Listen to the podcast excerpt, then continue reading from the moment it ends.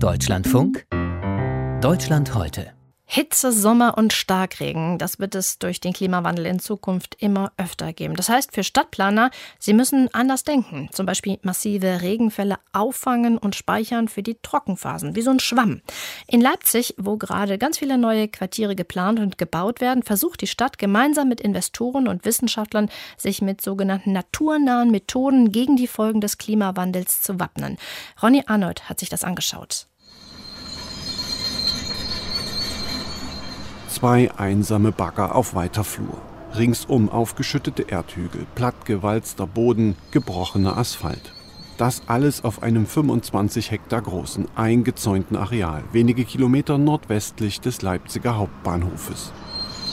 In wenigen Jahren soll hier ein lebendiges Stadtquartier stehen, erklärt Heinrich Neu, der Leiter des Leipziger Stadtplanungsamtes, der sich schon länger mit Bebauungsareal 416 beschäftigt.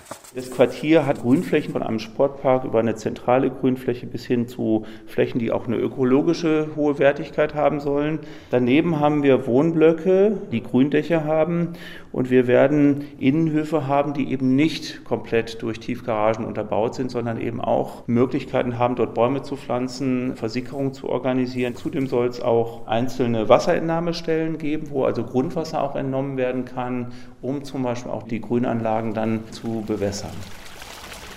Und das ist der zentrale Punkt dieses Neubauprojekts, das Wassermanagement. Also wie umgehen mit großen Mengen an Regenwasser, die im Quartier gespeichert werden sollen und dann bei Trockenheit direkt vor Ort wieder genutzt werden. Wie bei einem Schwamm, allerdings in einem Stadtquartier, in dem dann bis zu 5000 Menschen leben und arbeiten, mit Schulen, Kitas, Kultur- und Gewerbeflächen.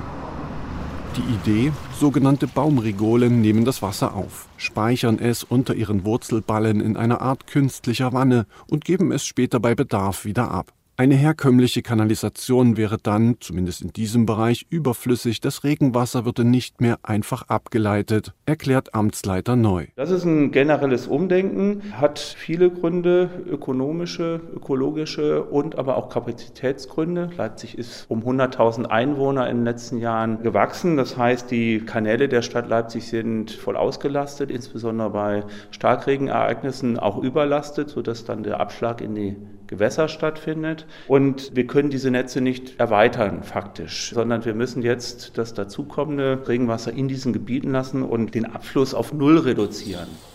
Viel Grün, wenig Beton und Asphalt. Um die Folgen des Klimawandels abzumildern, müssen sich Städte wie Leipzig nachhaltig verändern, meint Roland Müller. Trotz 30 Grad im Schatten hat der Leipziger Wissenschaftler auf das Dach des Helmholtz-Zentrums für Umweltforschung, kurz UFZ, geladen. Denn hier oben wächst bereits im Kleinen, was in wenigen Jahren die Dächer von Areal 416 großflächig begrünen soll. Beispielsweise ist das hier ein sogenanntes Sumpfpflanzendach. Schwimmende Pflanzen zeichnen sich dadurch aus, dass hier die Verdunstungsrate enorm hoch ist, hat aber auch den in Anführungsstrichen Nachteil, dass auch mehr Bewässerungswasser dann gebraucht wird. Und das andere Extrem sind beispielsweise Extensivgründächer wie dort wo wir gar nicht so viel aktiv bewässern und man kann gut nachweisen, dass das auch eine gewisse Isolationswirkung hat, wenn man im Hochsommer die Temperaturen über und unter dem Gründach vergleicht, dann haben wir auf dem Kiesdach beispielsweise Temperaturen von 60, 70 Grad manchmal und unter dem Gründach wird es eigentlich selten wärmer als 25 bis 30 Grad.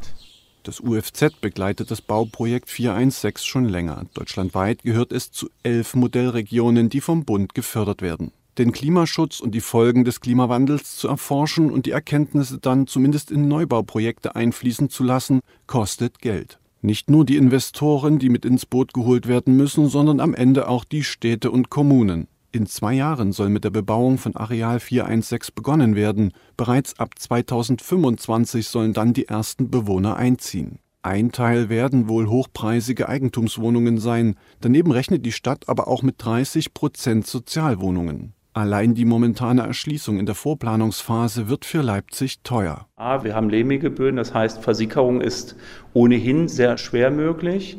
Und B, wir haben Kontamination im Boden. Von daher kann man sagen, dass irgendwie 75 Millionen Euro nachher sicherlich in Erschließung fließen werden in unterschiedlicher Form und dass dafür auch die Ringwasseranlagen nicht unerheblichen Anteil ausmachen werden. Für UFZ-Wissenschaftler Roland Müller aber auf jeden Fall eine Chance, dem Klimawandel aktiv zu begegnen und am Ende gesund zu bleiben. Hitze in betonierten Städten mit wenig Stadtgrün, dann führt das zu Hitzeinseln. Und das hat durchaus gesundheitliche Konsequenzen. Das heißt, wir müssen uns auch verstärkt über Kühlung Gedanken machen. Und unser Quartier ist vielleicht deshalb auch ein Modellquartier, wo man bestimmte Dinge schon mal austesten kann. Ronny Arnold berichtete aus Leipzig über das Konzept der Schwammstadt.